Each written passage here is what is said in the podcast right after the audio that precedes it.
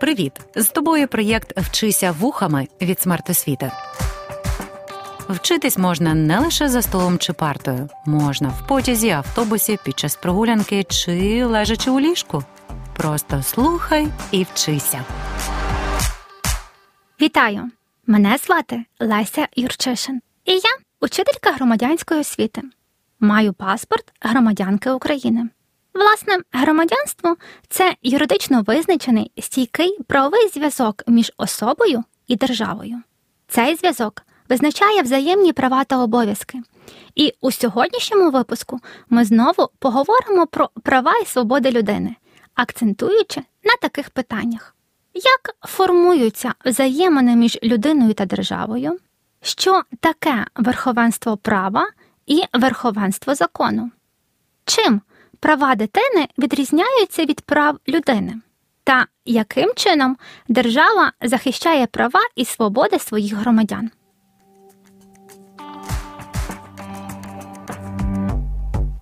У XVIII столітті один із французьких просвітників Жан-Жак Руссо висловив теорію суспільного договору, яка є однією зі спроб пояснити, звідки ж береться феномен держави. Руссо називає стан суспільства до утворення держави станом природи. В цьому стані люди жили вільно і рівно, без влади та підпорядкованості іншим, але постійно перебували в небезпеці і були обмежені у своїх діяннях. Також не йшлося про захист базових прав людини. В якийсь момент люди усвідомили, що для загального розвитку потрібно таки домовлятися, укладати суспільний договір, тобто визнавати владу певних людей або державу над собою в обмін на захист своїх прав і свобод. Таким чином, влада виходить саме від народу і повинна служити його інтересам. Якщо ж в якийсь момент влада перестає дотримуватись цього суспільного договору, народ може і має змінити людей, що знаходяться при владі, і укласти новий суспільний договір. Науковці називають ще такі теорії походження держави як патріархальна держава розвинулась з сім'ї, а правитель як аналогія батька патріарха, релігійна державу створив Бог, теорія насильства, сильніші захопили, завоювали владу та інші теорії. Але цінність теорії суспільного договору Жана Жака Руссо полягає у тому, що вона суттєво вплинула на розвиток таких понять, як лібералізм і демократія. А ще саме ця теорія дозволяє обґрунтувати права та обов'язки громадян і легітимність влади. Отож, міркуємо далі і визначаємо, що на формування взаємин між державою та її громадянами впливають такі фактори, як перший фактор законодавча система, у якій обов'язково визначають взаємні права та обов'язки держави та громадян, а також створюють судову систему, яка захищає ці самі права та обов'язки. Другий фактор система виборів. Коли ми маємо можливість демократично обирати а наші обранці, відповідно, реалізовують свої передвиборчі програми та представляють наші інтереси. Третій фактор це рівень розвитку громадянського суспільства, публічність діянь державної влади.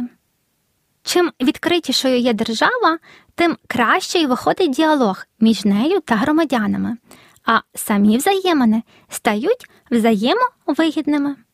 Важливо пам'ятати і про принцип взаємної відповідальності держави і громадянина.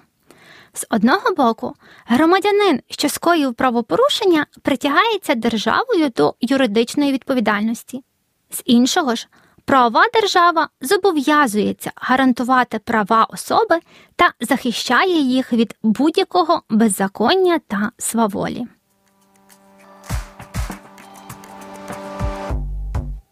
Також у правознавстві ще застосовуються поняття верховенство права та верховенство закону. Нагадаю, що ми визначаємо право як здатність, можливість людини щось робити, чимось користуватись, вимагати те, що закріплене у законодавчих актах. Про це ми говорили в попередньому уроці про наші права та свободи. Тож важливо розуміти, що не держава створює право, а народ. Право є основою життєдіяльності держави, а функція держави своєю чергою це офіційно визнати, формалізувати та надати праву загальнообов'язкової сили, охороняти його. Це і є принципом верховенства права. Він закладений і у нашій Конституції. У статті 8 читаємо наступне: в Україні визнається і діє принцип верховенства права. Таким чином, відносини між людьми та відносини між людиною і державою регламентуються виключно системою права, тобто Конституцією та іншими законами. І жоден чиновник чи державний орган не може скасовувати або свавільно вносити зміни до цих офіційно встановлених правил. Також верховенство права включає і ідею обмеження влади і контролю над владою з боку незалежних судових органів і правозахисних інституцій. Цікаво, що приймальні години для громадян та й сама робота органу надання адміністративних послуг має бути спланована таким чином, щоб громадяни, які працюють за стандартним робочим графіком, також могли до нього звернутися без шкоди для свого робочого часу. Наприклад, щоб не доводилося відпрошуватися чи брати відгули. Верховенство права повинно проявлятися і у таких деталях. Принцип верховенства закону звучить схоже, але у ньому науковці ставлять акцент на ієрархію. Іншими словами, підзаконні акти, а це різні накази, розпорядження, інструкції та інші документи, не можуть суперечити правовим актам вищого порядку, Конституції та законам, які ухвалив парламент. Звісно ж, такі закони вищого порядку мають бути гуманними і захищати той мінімальний перелік загальновизнаних цінностей і потреб людини. Під час події Революції Гідності у січні 2014 року пропрезидентська більшість прийняла закони, які дуже обмежували права людини, а особливо можливості для мирного спротиву з боку народу. Журналісти зразу ж назвали ті закони диктаторськими або драконівськими, і у такому випадку ми говоримо якраз про порушення принципу верховенства закону, адже зміст новоприйнятих законів прямо суперечив Конституції України та міжнародним нормативно-правовим актам, що своєю чергою замість примирення ще більше розпалило конфлікт. Тож фіксуємо висновок. Принцип верховенства права і принцип верховенства закону доповнюють одне одного і спільно сприяють створенню справедливого та демократичного суспільства.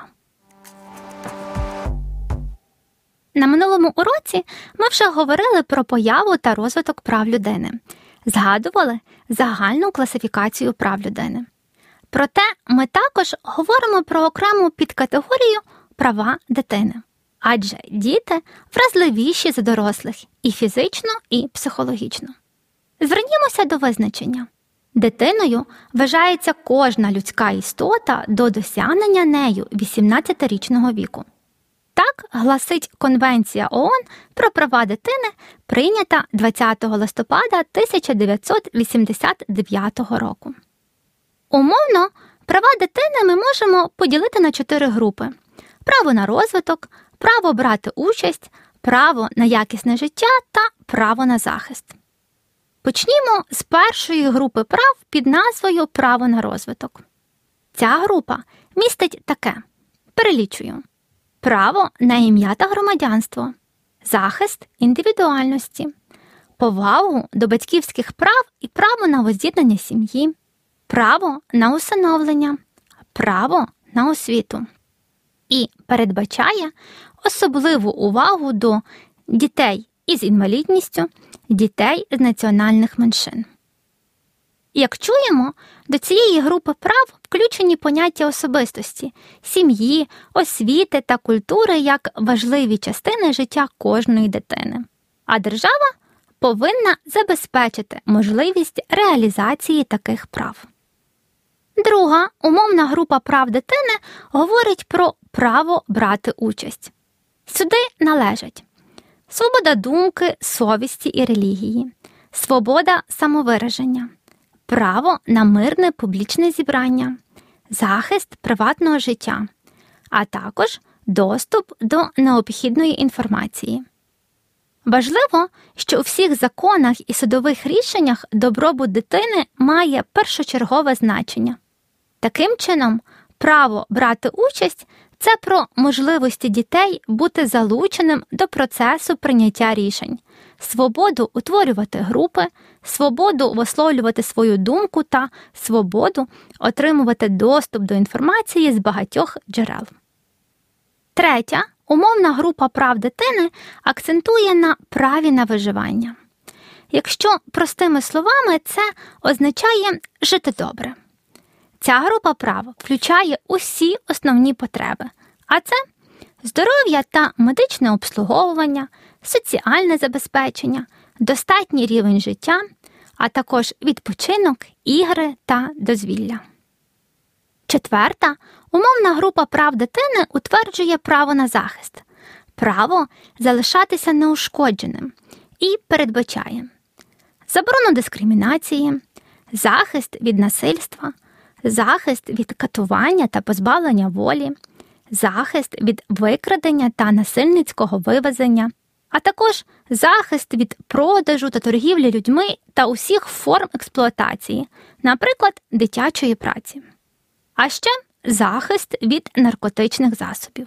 Окремо, ця група прав звертає увагу на дітей біженців, дітей, що опинились в умовах війни чи збройного конфлікту, дітей, що підозрюються у вчиненні злочину чи які перебувають у закладах правосуддя. До речі, четверта стаття Конвенції ООН про права дитини говорить, що кожна держава повинна забезпечити в міру своїх можливостей реалізацію прав дітей.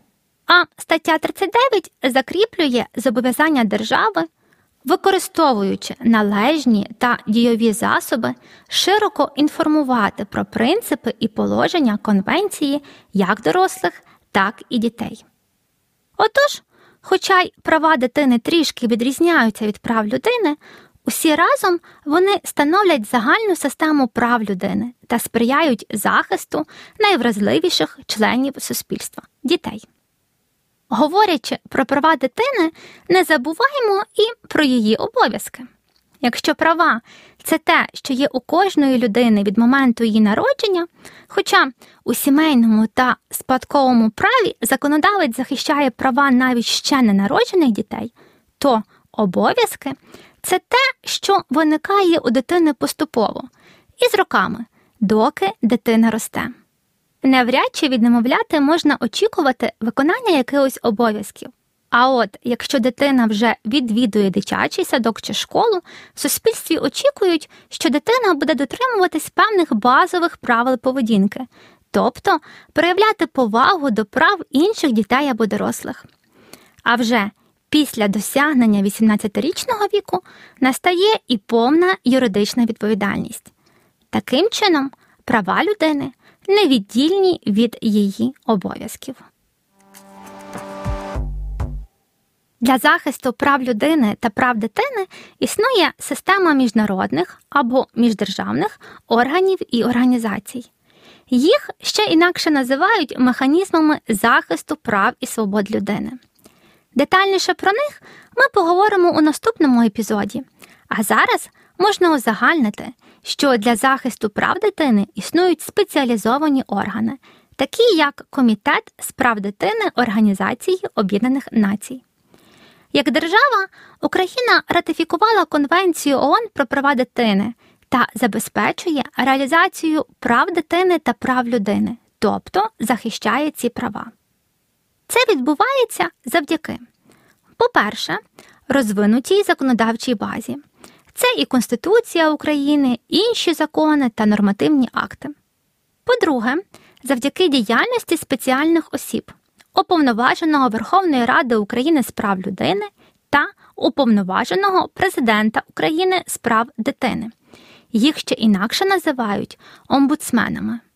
І, по-третє, завдяки діяльності судів, міністерств, окремих відомств, служб, установ та правозахисних громадських організацій.